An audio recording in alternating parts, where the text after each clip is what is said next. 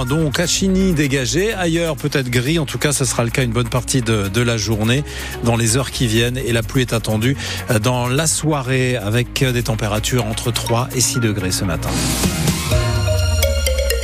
Le journal Alexis Arad et ce matin, on parle de PLS, de massage cardiaque, les numéros à appeler en cas d'urgence. Est-ce que vous maîtrisez ça? Les gestes qui sauvent au quotidien, Nicolas, la position latérale de sécurité ou encore euh, la manœuvre de Heimlich quand quelqu'un euh, s'étouffe. Emmanuel Macron avait fixé l'objectif de 80% de la population formée et dans le Grand Est, c'est la région qui propose des formations pour les jeunes. La formation au PSC1, prévention et secours civique de niveau 1. Euh, par exemple, hier, lors d'une journée au lycée Colbert de Reims avec Antoine Jeffin.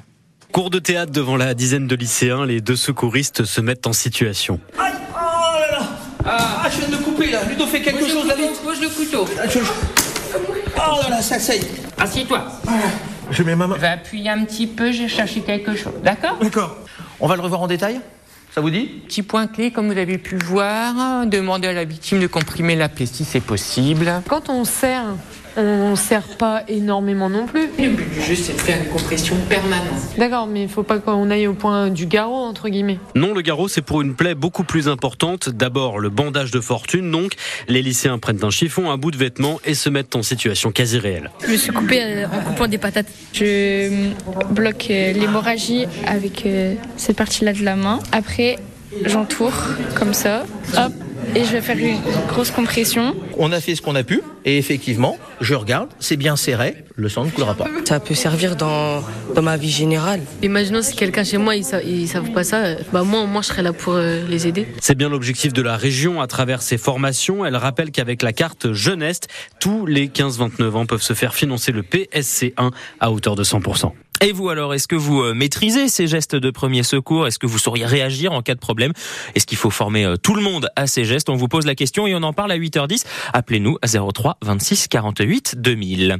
Nouvelle tentative d'apaiser le monde agricole. Le Premier ministre prend la parole à 9h ce matin. Gabriel Attal doit faire des annonces depuis Matignon. Ce sera à suivre en direct vidéo sur francebleu.fr. Et puis hier, Emmanuel Macron recevait la FNSEA et les jeunes agriculteurs à l'Elysée.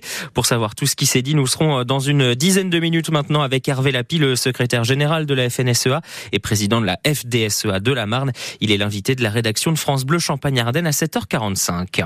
Le trafic de la SNCF proche de la normale ce week-end malgré le préavis de grève des aiguilleurs. En plein chassé croisé des trois zones de vacances, cette nouvelle mobilisation faisait craindre un deuxième week-end consécutif très compliqué sur les rails. Il n'en sera finalement rien. En revanche, si vous euh, prenez la route, prenez vos précautions puisque Bison Futé voit orange dans le Grand Est dès vendredi. Dans toute la France, ce sera orange samedi et même rouge si vous allez en Auvergne-Rhône-Alpes. Était-il vraiment obligé de tirer? La question sur laquelle la Cour s'est penchée hier à Saint-Omer au deuxième jour du procès d'un ex-membre du GIGN de Reims.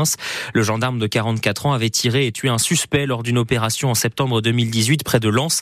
Le groupe d'intervention tentait d'interpeller des suspects de vol et malgré les sommations, l'un des jeunes, Henri L'Enfant, de 23 ans, n'est pas sorti du véhicule qu'il occupait. La voiture a redémarré, le gendarme a tiré et touché le jeune à la nuque. Et donc cette question, Alice Marot, était-il vraiment obligé de tirer? Ouvrir le feu, cela doit être le tout dernier recours. D'où la question qui ne cesse de revenir. Le gendarme Pouvait-il faire autrement? Aurait-il pu arrêter la voiture d'une autre manière? Il a tiré le frein à main, mais le véhicule a quand même redémarré, rappelle l'avocat de la défense. Je n'avais pas d'autre choix que de faire usage de mon arme. J'ai cru que j'allais mourir, que j'allais basculer et me faire rouler dessus, répète l'accusé, qui craque pour la première fois et fond en larmes. Mais la victime faisait 1m68, 53 kilos. Il n'était pas armé. Vous, vous êtes entraîné, vous êtes du GIGN, oppose les représentants des partis civils. Les questions s'enchaînent. Vous n'auriez pas pu vous servir de vos points. Vous ne pensez pas que s'il ne bouge pas, c'est parce qu'il est terrifié. Vous n'avez pas le temps de vous poser des questions avant d'ouvrir le feu sur un jeune père de famille.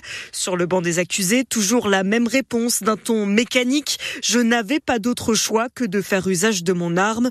Une formule qui finit par agacer l'avocat général qui assène. J'ai l'impression que vous vous raccrochez à la légitime défense pour ne pas affronter votre responsabilité. Les plaidoiries des parties civiles doivent commencer aujourd'hui. Demain, ce sera le jour du réquisitoire de l'avocat général et les plaidoiries de la défense. Le verdict sera attendu demain soir. Et puis le couple de résistants Misak et Méliné Manouchian entre aujourd'hui au Panthéon. D'origine arménienne, ils deviennent les premiers résistants étrangers honorés au Panthéon. La cérémonie sera à suivre en direct sur francebleu.fr dès 18h15. Et en plus du couple Manouchian, le prénom et le nom de 23 résistants compagnons de route de Misak, tous exécutés par les nazis au Mont-Valérien il y a 80 ans jour pour jour seront gravés à l'entrée du caveau numéro 13 où reposera le couple.